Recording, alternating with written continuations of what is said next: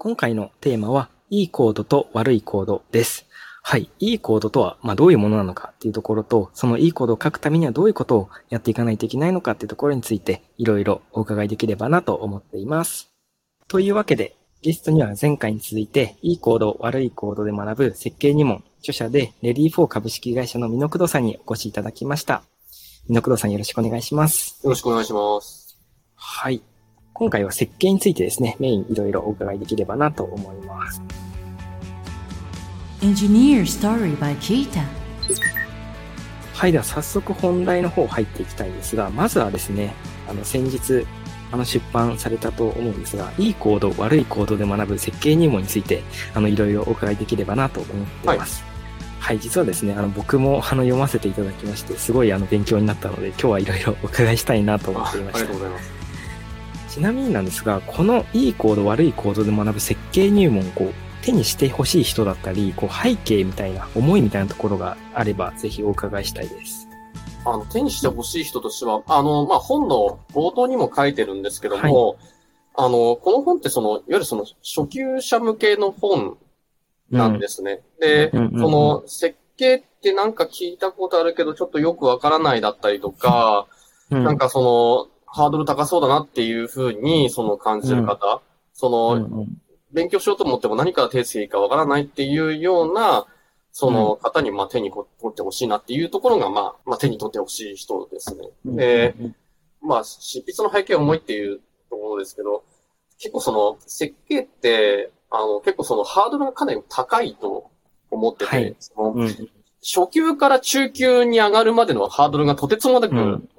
ギャップが大大きくて、はい。例えばその設計関連のその本って言ったら、例えば、有名どころで言えば、例えば、あの、リファクタリングだったりとか、うんうんあと、レガシーコード改善ガイドだったり、あと、なんか、はい。クリーンアーキテクチャとか、そのドメイン駆動設計とかって、まあ、いろいろあるにはあるんですけども、どれもこれも結構その、分厚いし、はい。まあ、ものによっては難解っていうところもあって、なかなかその、新卒で入って1、2年目っていう感じの人が、なかなかその手に取りにくくて学びにくいっていうような、非常にこう、まあ、大きなハードルがあると。だから、うんまあ、この僕の本っていうのは、まあ、そのギャップを解消して、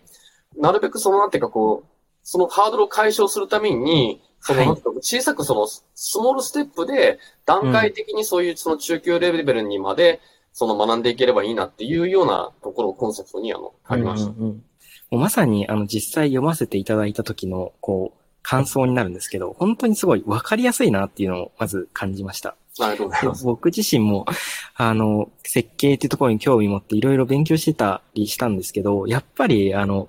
難しい本が多いし、あと、とにかく、あの、翻訳系が多いので、文章がそもそも結構読みづらいっていうのがあったので、はい美濃工藤さんの本は本当にすごい あの読みやすいし、とてもこうな学びやすい、こう最初に初学者として手に取りたい本だったなっていうふうに思いました。あありがとうございます。やっぱ翻訳本って結構その、言い回しがその、なんか、日本っぽくないっていうところもあったりとか、はい。ちょっとまあ、わかりにくいっていうような部分はもちろんあったりとかして、ちょっと素直にこう、読むのがちょっと難しいっていう、あの、まあ、あったりとかもするんですけども、はい。かなりその、読みやすいように、うん。うん、かなり経緯に読めるように、まあ、かなりここちらとしても工夫はしました。いや、もう本当に読みやすかった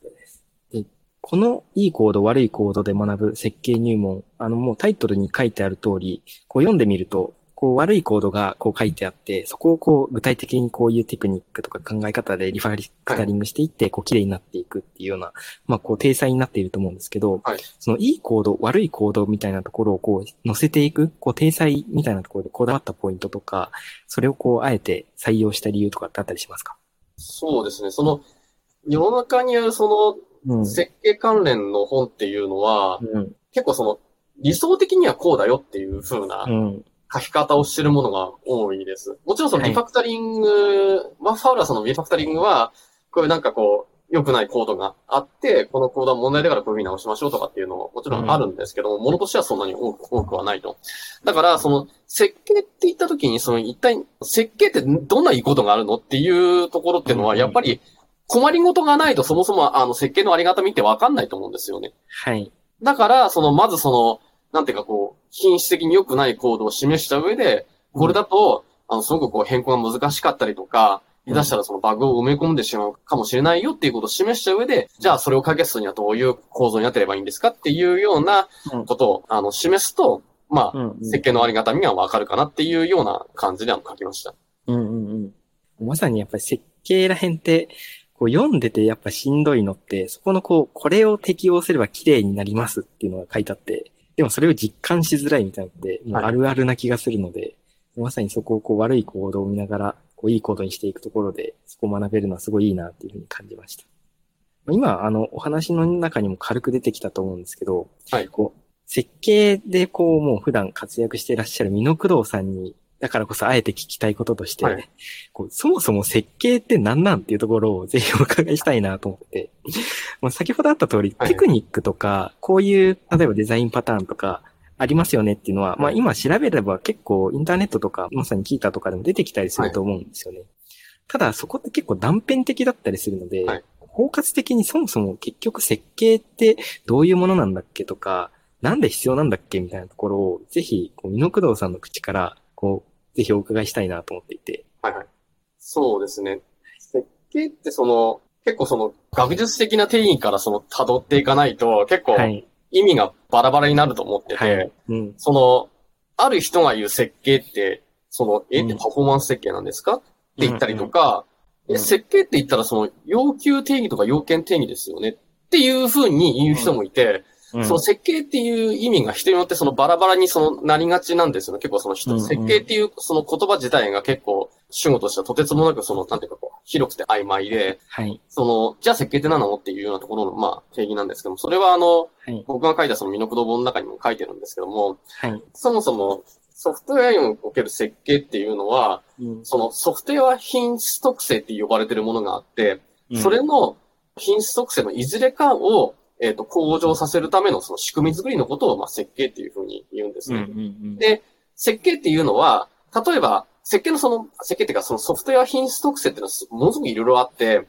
うん、例えばその、機能性だったりとか、機能性っていうのはその、要は顧客のニーズにどれだけそのリーチするかっていうことを、まあ、あの、うんうんうん。指し示すそのまあ指標だったりとか、はい、他にもその、なんか、パフォーマンスだったりとか、うん。それから、あの、安全性、そのセキュリティだったりとか、うん移植性だったりとか、それ保守性とか、その変更容易性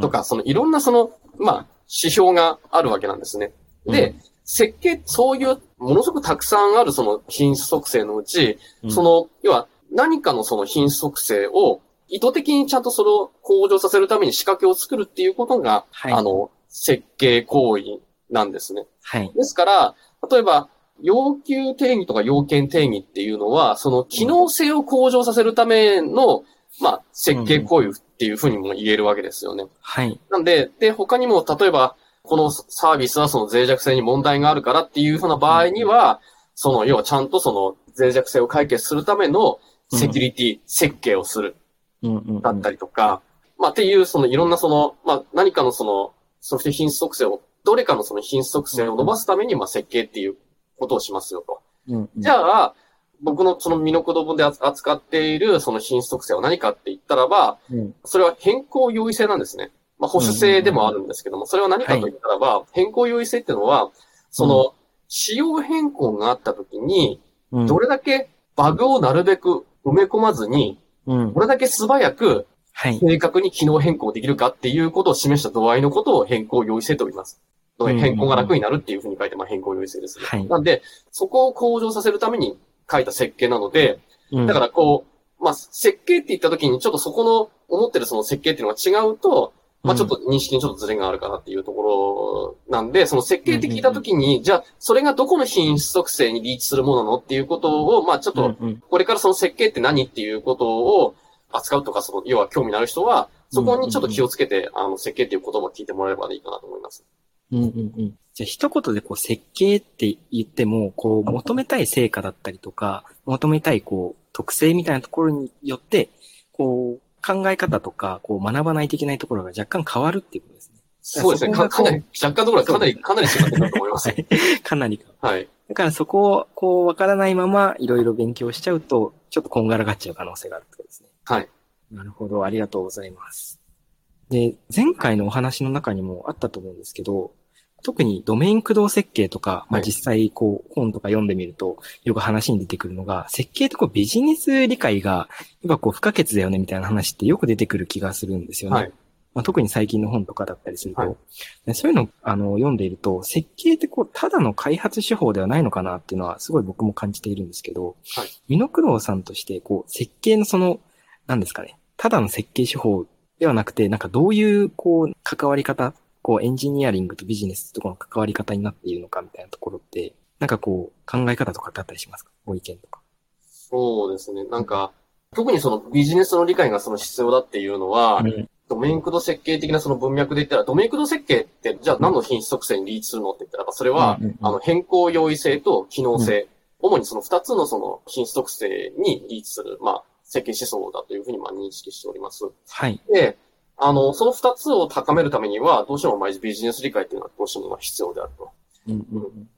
例えば、そもそもビジネスで何やりたいかっていうことをうん正確にまず理解しないと、それを実現するシステムが作れない。うんうんうんどういうことかっていうと、例えば EC サイトでいう商品を注文するとか、商品を購入するっていうのは、まあ、Amazon さんでもその楽天さんでも、まあよく見るその画面操作ですけども、うん。あれをじゃあそのまま、なんか商品購入とか注文っていう形で、じゃあそのままモデリングしていいんですかっていううん。ところが非常にあの問題であって、うんうん。何を言ってるかっていうと、実は、まあこれはその、多くのその EC サイトの利用規約に書いてるんですけども、うん。実は商品の購入操作をもって、それはその売買契約の締結としますよっていうふうに書いてるんですね。うんうんうんすると、売買契約ってあの何かって言ったらば、その、要は、法的なその側面を満たさなきゃいけない、なるわけですね。うんでそれが何かって言ったらば、その売買契約っていうのは、その、いついつまでお金支払いますだったりとか、支払い方法はこうですよっていうことをちゃんと手にしなきゃいけないっていうふうになってます。うんだから、そういう法的なその側面があるんですよっていうことを分からずに、うん。単にその商品をその注文するっていう風なその実装をしてしまうと、うん。本来その必要なそのいつまでに支払うとか、うん。その決済手段は何ですよっていうことをちゃんと満たせないようなシステムになってしまう可能性もあるわけですね。うんうんですから、注文するって一体どういうことなのっていうことをちゃんと深掘りするとか、いうようなことをやらなくてはいけない。うんうんうん。で、例えば他の例としては、僕がその過去にその見てきた例なんですけども、うんものすごくこう、まあひどいコードであって、はい。で、そのロジックを見ていくと、その、いろんな至るところにうん何かをそのリカバリーする、その処理が含まれてるんですね。例えばその、はい。その撮っておいた画像を復元するだったりとか、はい。データをその復旧するっていうのが、あちこちいろんなところにその実装されてるんですよ。で、はいそれが一体何のためのものなのかっていうことが、うんなんか、メソッド名からもクラス名からも何からも類推することができない状態なんです。うんで、よくよく調べてみると、それっていうのは、あの、停電対策だったんですね。ああ、なるほど。要は、停電した時に、自動で、そのシステム再起動した時に、自動はいでそのデータを復旧するための、実は仕組みであって、本来であればそれは、例えば、停電対策っていうモジュールがあって、そこにちゃんとその停電対策用のその、要は、あの、リカバリー関連のそのロジックがカプセル化されれば、まあ、わかりやすくなってたと思うんですけど、そうはなってなかったんで、結局それ、それが一体何のためにそのロジックが存在してるのかって分からなかったりとかして、まあ、関係してたその、まあ、多くのエンジニアさんが、うん。そ、の、このロジックって一体何のためにあるんだっていうふうに困惑したりとか、うん。そのためにその可読性が低下したりとか、うん。可読性が低下するってことは、要はそんだけ開発生産性が下がるってことなので、うん。当然その製品のそのリリースが遅れてしまったっていうような、多分おそらくそういう影響になってたと思いますし、うん。だからこそ、自分たちが一体何のためにどういうビジネス的なその要求を達成するためのものなのかっていうことをちゃんと理解してないと、満足な設計もできないっていうところですね。うんうん本当にすごい、あの、貴重なお話を直で聞けて僕はとても今、ありがたいなと思ってるんですけど、まあ、本当にあの前回のお話の中にもありましたけど、やっぱそういうところを聞くと、やっぱりこうエンジニアだけでこうタスクが降ってきてそれを作ってしまうってなると、やっぱりそういうこうドメイン、まさにその業務、自分たちで何を作ってるかを知らずに何かを作っているみたいな状態になってしまうかなと思うので、はい。まあ、そういう意味で言うと、やっぱりビジネス理解っていうのはしっかりまあやっていって、まあ、開発にそこを落とし込む。でその手段として、そういう設計みたいな、まあ、手法を使っていくっていうのが、こう、まあ、アプローチとして、まあ、こう自分たちのためにもなっていくってことですね。はい。うんうん。まあ今こう、設計に関してまあどういうものなのかだったりとか、まあ力みたいなところをいろいろお伺いしたと思うんですけど、逆にこう設計をじゃあこう今の話を聞いて取り組んでいこうってなった時に、逆にこういう取り組み方をやめた方がいいとか、こういう捉え方をやめた方がいいみたいなところってあったりしますか？ああ、そうですね。設計ってその、まあ、例えばそのデザインパターンだったりとか、そのいろんな、あの、手法はあるんですけども、いわゆるその、それを、なんか銀の弾丸として欲しくはないなという。まあよくその、あのソフトウェア開発ではその銀の弾丸なんかないっていうふうなこと言われてて、はい。何かその、あるその手法がその、何でも使えるっていうことはなくて、うん実際はその、直面するその、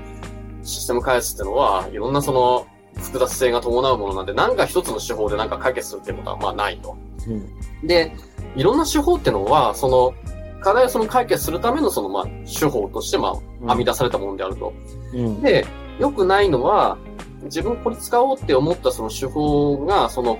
今その目の前に直面しているその課題と合致してるかっていうことをちゃんと確認しないまま、うん。闇雲にその覚えたテクニックをその使ってしまうっていうのは、あの、良くないなというふうに、あの、思います。だから、ちゃんとその、まずはその、自分たちの開発に一体どういう問題があるのかっていうことを、ちゃんとその、まあ、分析、丁寧にその分析する。うん。っていうことと、それから、もしその手法を使うとしても、はい。あの、ものによってはものすごくこう、コストがかかる手法もあります。例えばドメイン駆動設計だったりとか、うんうんうん。ドメイン駆動設計って、あれはその、中長期的に効果を発揮する手法なんですけども、はい。それやるには、ちゃんとそれを適用させるためのアーキテクチャ設計だったりとか、はい。で、ドメイン駆動設計自体がその、やっぱりある種難しさが伴うんで、それをエンジニアさんの皆さんに、それを周知したりとか、はい。場合によってはその、なんかこう、ちゃんとその情報共有したりとか、こういうやり方なんですっていうふうなことを周知徹底させるためのそのコミュニケーションコストっていうのも結構高くつきますし、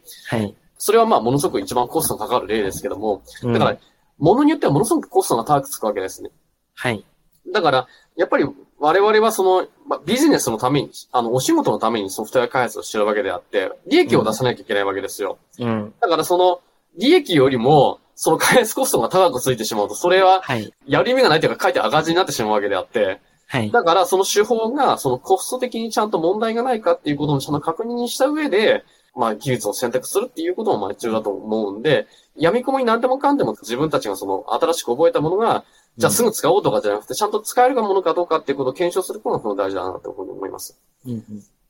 もうまさに今聞いていて、僕もすごい、もうその通りだよなっていうふうに思ったんですけど、やっぱりこう、設計学んだ人あるあるで、やっぱこう学んだテクニックをできるだけ使いたくなっちゃうみたいなのある気がしてて、その適用すること自体が目的になっちゃうみたい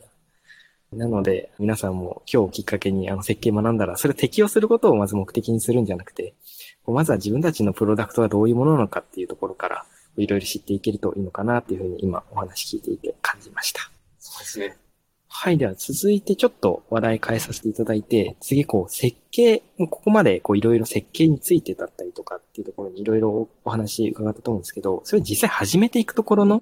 こうはいアドバイスみたいなところもお伺いできればなと思います。はい。もう設計っていうものが、まあこう、まあ、少なくとも今だんだんメジャーにはなってきてるのかなと思ってまして、はいまあ認知度はだんだん上がってきてるし、まあ設計って聞いたら、あ、なんとなくあれのことね、みたいなものはできてきている気がするんですけど、こういろんな事情で、こう知識を学んではいるけど、それを仕事の中で取り込めてないとか、始められてないみたいな人って結構いると思うんですよね、意外と。なので、そういう設計、次学んだ上で、それを導入していくってところで、まずどういうことから、まあ一歩目として始めていけるといいかみたいなところもぜひアドバイスいただけるとありがたいです。一番はやっぱりこう、うん設計って、やっぱり手を貸してみないとその効果のほどっていうのはやっぱり分かりにくいと思うんで、はい。できれば、仕事において、その、例えば誰か一人か二人でも仲間を見つけてうん、実際にそのコードを、まあ、実際のプロダクトコードを使って、その、例えばこう、なんだろう、その変更容易性の品質的に良くないような、なんか複雑なコードを、うん。なんかその、例えば、あの、学んだパターンとかを使って、うん。その整理してみるとか、うん。うん。うん。それによって、その、まあ、ロジックがその簡明にななって読みやすくなったとか。いうような成功体験、ちっちゃな成功体験を掴んで、その、うんうんあ俺たちはやれ、やっていけるんだみたいな、はいいうような感覚を使うのが、あの、まず一番かなって思います。あの、やっぱり取っかかりとしては。うんあ、の、結局そういう成功体験がないまま、うん。その、ただ設計やりましょうって言っても、え、うんってそれって、あの、使い物になるんですかみたいな感じの、その、いまいちその実感が伴わないまま、その疑問符だけがなんかどんどん湧いてきてて、はい。その、やっぱ不安に覚える人っていうのはすごく多いと思います。うんうんうん人間ってやっぱり未知のものに対して恐怖感を覚えるものなんで。うん。ですから、まずその、ちゃんとそのやってみて、やってみてできました。ちゃんとコードみ読みやすくなりました。バグ、このコードだと埋め込みにくいよねっていうようなことうんうんがちゃんと体験することが大事かなと思います。うんうん。いや、まずは小さいところから、まずこう、一人のところがそういうテクニック的なところで、いろいろこう、まあ、設計だったりっていうところの力を、まあ、こう、こう周りの人に見せていくってことから始めていくことですね。はい。で、次の、こう、ステップとして、まず一人で始めました。で、それいいねってなった次に、こう、組織でじゃあそれ取り組んでいこうだったり、こう、ビジネスの人も巻き込んで、まあ、さっきあったような、こう、ドメイン理解をエンジニアでしていって、ちゃんとそれをコードに落とし込もうみたいなところも、こう、フェーズとして次、こう、来ると思うんですけど、はいそういう、こう、組織としてこう、取り組んでいくときの、こう、巻き込み方とか、まあ、そういうところの、こう、今までの、こう、経験からあるアドバイスとかあれば、ぜひお伺いしたいです。ものすごく難しくて、はい。チームを巻き込んでやるのって、やっぱりうんものすごく難しくて、その先ほど僕はその仲間を一人か二人でも見つけてはい。取り組めたらいいねっていうふうには言いましたけども、うんじゃあ実際にその組織全体を巻き込むとかってなると、うん。あの組織ってやっぱりこういろんな考えをお持ちの方っていらっしゃいますんで、もちろんその、はどんどん新しいことやっていこうっていうふうな考えを持ってる人もいれば、そうじゃななくて、こう、なんかある種その保守的で、なかなかその自分のスタイルなんか変えたくありませんっていう人も中にはいるので、そのチーム全体を巻き込むことっていうのはものすごくこう、骨の折れる折れる作業だと僕は思っています。でも、やろうと思ったらやっぱりやんなきゃいけなくて、うん。で、自分はその、その辺のところを、なんていうかこう巻き込むっていうことをしっかりやらないまま、設計やるやるって言って、こう結構その圧力を生んでしまったっていうような、そのちょっと苦い失敗が自分にはありますので、うん。やっぱりそういう反省点からも、組織で設計を推し進めていくためには、うん。ちゃんとそのチームビルディングがまず必要。1階部分として。はい。あの、1階部分を抜きにすると、その2階にある、はい。あの、設計っていうものはできない。設計って結構、やっぱりその、ソフトウェアのその全体にやっぱりかかってくる部分なので、うん。その一部分だけできればいいですっていう話でもないんですね。だから全体にかかってくるからこそちゃんとチームで何とかするっていう、チームで合意を取るっていうことがすごく必要であると。うん。僕はその、そういうチームビルディングをないがしろにしたまま、その、進めてその圧力分だっていう失敗経験があるので、うん。だからその、今の現職のそのレディー4においても、そこのその意思共有、はい。どういうふうにして進めていきますよだったりとか、うん。あの例えばその、設計っていうか、その品質を高める部分っていうのは全体はやらないで、例えばその、ちゃんと選択と集中でやっていきますよだったりとか、うん。うん。うん。とか、その他にもなんか、設計っていうのはこういう課題を解決したくて、こういう意図でやるんですよっていうようなのを、エンジニアさん全体にその意識共有の機会を設けたりとかっていうようなことを、うん、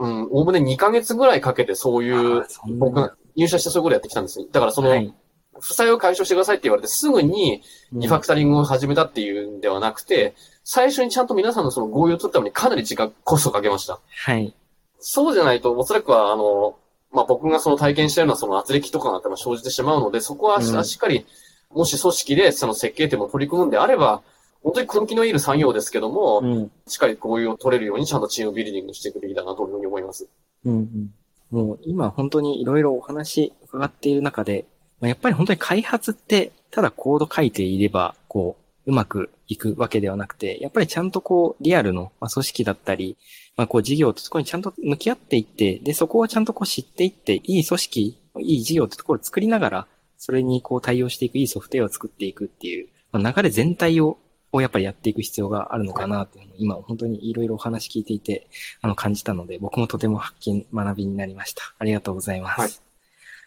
では、美濃工藤さん、今回もありがとうございました。はい、ありがとうございました。はい、まだまだですね、お話足りたいので、あの次回も美濃工藤さんとお送りできればなと思います。今回は美濃さんと設計についていろいろお話お伺いしました。こう設計の魅力だったり、まあ、こう力。でそこを取り組んでいくにあたってのこうノウハウだったりアドバイスってこういろいろお伺いできたので僕もあの早速実践していきたいなと思いました。設計とエンジニアキャリアについてお話しした前回のエピソードもぜひお聞きください。よろしくお願いします。さてこの番組では感想や質問、リクエストなどをお待ちしております。番組詳細欄にあるリンクよりお気軽にご投稿ください。Twitter ではハッシュタグ、エンジニアストーリーをつけてツイートしてください。そして Apple Podcast や Spotify の Podcast ではレビューもできますので、そちらにも感想を書いてもらえると嬉しいです。キータ株式会社はエンジニアを最高に幸せにするというミッションのもと、エンジニアに関する知識を記録、共有するためのサービス、キータ、エンジニアと企業のマッチングサービス、キータジョブズ、社内向け情報共有サービス、キータチームを運営しています。ぜひ、カタカナでキータと検索してチェックしてみてください。お相手はキータプロダクトマネージャーの清野俊文でした。